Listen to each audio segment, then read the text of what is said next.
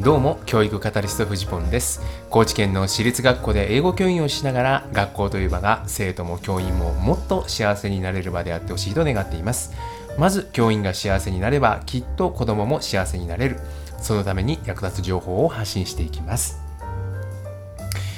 今日は8月31日。いよいよ今日で8月も終わり。明日から9月ですね、えー、明日から学校が始まるというような学校も多いかと思います。明日から本格的にお仕事という先生方も多いのかもしれないですね。まあ、私はというとですね、まあ、8月の、まあ、1週間ぐらい前から、まあ、このね、え、8月の最終週からですね、仕事が始まっていまして、生徒たちも登校してきているので、まあ、ちょっと、もうすでに始まってはいるんですけれども、まあ、そうですね、この1週間が、あまあ、準備期間で、いよいよ明日からギアが上がっていくのかなというようなところも少し感じたりはしています。さて、今日はですね、当たり前や常識が崩れていく経験を若いうちにやっておいた方が良いというお話をしてみたいと思います。このですね自分の中の当たり前とか常識、まあ、別の言い方をするとこうあるべきだっていうような自分の中にある当たり前を疑うのって結構難しいことだと思うんですね。でこれやっぱり学校の中でもですねたくさんあると思うんです。学校とはこうあるべきだ。高校生とはこうあるべきだ。中学生とはこうあるべきだ。みたいなものっていろいろあると思うんですけどもまあ、それってね何て言うのか時代とともに少しずつ変わってきているものが絶対にあるはずなんですけど一度ですね自分の中にこうあるべきっていうものができてしまうとそれをですね疑うのってやっぱり難しいと思うんですね。そんなに簡単じゃないことだと思うんです。でその違う考え方が出てきた時にですねそれに対して拒否反応を起こしたりだとかそういうようなことっていうのもまあ往々にしてあるわけです。ただですねこの自分の中の当たり前とか常識が崩れていく経験っていうのを若いうちにしたことがあるかどうかっていうのはすっごい大きいんじゃないかなっていうふうに思うんですね。でそういう経験がある人っていうのはまあ自分の中にはやっぱりそういうこうあるべきっていうのは、まあ、あるんだと思うんですけど、まあ、それはなかなか避けられ避けられないところだとは思うんですがでも他の考え方が持ち込まれた時にねあそっちもありかもなっていうふうに飛び乗りやすいというかなんかそういうところあるんじゃないかなっていうようなことを思います。え実はですね私は高校時代に1年間、まあ、高校2年生の時ですね1年間アメリカに留学をしておりました。AFS っていうそういう留学の斡旋団体を通じてアメリカのネバダ州のリノっていう町にね1年間いて現地の、ま公立の学校に通ってホームステイをさせてもらってという経験をしたんですね。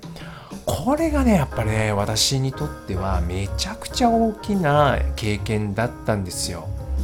というのもねやっぱり先にあったように自分の中のね当たり前とか常識がもうガラガラと音を立てて崩れるという経験をしました。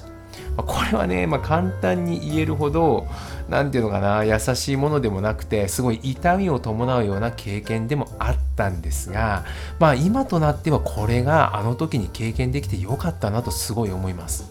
まあ、本当に一例を挙げるとですね私がお世話になっていたホストファミリーねこれ今でも交流が Facebook とかであるんですけど全然時間の感覚が違う家庭だったんですよ。私の育った家庭と。私の育った家庭ってなんかね例えば待ち合わせの時間なんかにはもう15分前には行ってないと落ち着かないっていうそういうタイプの家庭だったんですよ。だからもう早く家を出る。で待ち合わせには早く着くみたいな。そんな感じだったんですね。ところがこの時お世話になったホストファミリーは全然この辺の感覚が違っていてもう当たり前のように遅刻してくるし遅刻していくんですよ。でまあ遅刻、まあ、されるのも嫌だけど自分が遅刻しなきゃいけないっていう状況がね最初耐えられなくてま、当時ね高校生ですから、まあ、どこに行くにも、まあ、誰かに連れてってもらわなきゃいけないわけですよ。まあ、アメリカなんてね、え自分で公共交通機関使ってどっかに行くなんてことはほとんどできなくて、まあ、車で行きますから、ま、一緒にね、まあ、当時同い年のホストシスターがいたんですけどそのホストシスターに連れてってもらわなきゃいけない。朝学校に行くにしてもそのホストシスターが学校までね一緒に車で連れてってくれるわけなんですがもう本当に遅刻魔なのでだからもうねもう本当気が気じゃないというかもう常にイライラしてるというかねもう最初の頃は本当そんな感じだったんですがでもね、でもさ、ある時言われたんですよ。もう遅れてるんですよ。遅れてるから、もう僕はもう早く行きたい、早く行きたいみたいな風に思ってるんですけど、なんでお前はそんなイライラしてんだと。もう遅れてるんだからもう今からの時間どう急いだって一緒じゃないかと。それだったらもうハッピーに過ごそうよこの時間をみたいな。そんな風に言っててもうめちゃくちゃ目から鱗でしたね。そんな考え方この世の中にあるんだと思って。てかそういう考え方してる人がこの世の中にいるんだっていうのは当時めちゃくちゃ衝撃だったんですよ。あとね、例えば学校の中でも教室の中の振る舞いとかね、まあ教室うるさかったんですよ。もうみんなしゃべるしゃべる。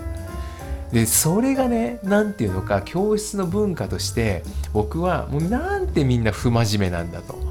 いうふうに思ってたんですよ。当時ねやっぱ学校、ね、ピシッとしてるのがいいもんだというふうに思って学校の先生を静かにね学校の先生の話を静かに聞くのがいい生徒だっていうふうにまあ思ってましたよ当時ね。でも向こうの人っていうのは全然そんな感じじゃなくてもうはガンガン手を挙げると。ほんでそれで自分で先生質問みたいな。でそれを先生方もですね Good question みたいな感じでいいね君みたいな風で褒めてくれると。なんだこの違いは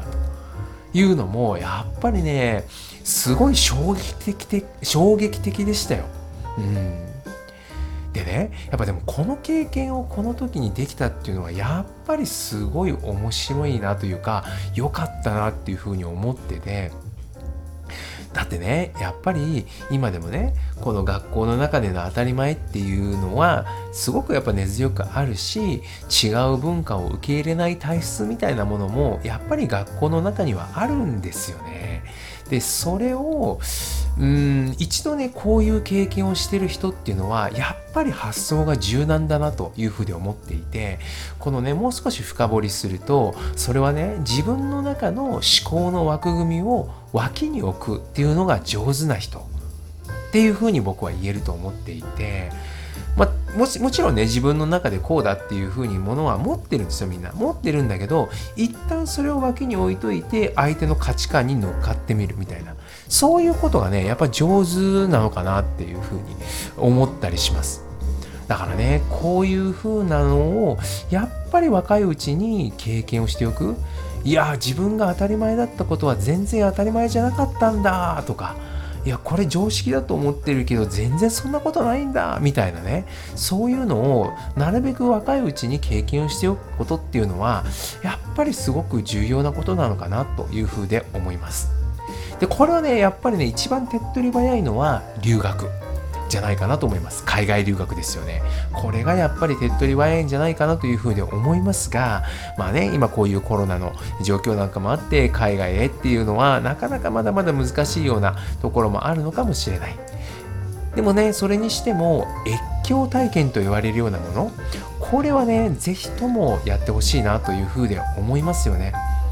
コンフォートゾーンから抜け出るという体験です。ね、いつも自分がいるというようなそういう枠組みの中からどこか外に飛び出していつも自分が付き合っている仲間ではない仲間たちと付き合ってっていうような経験。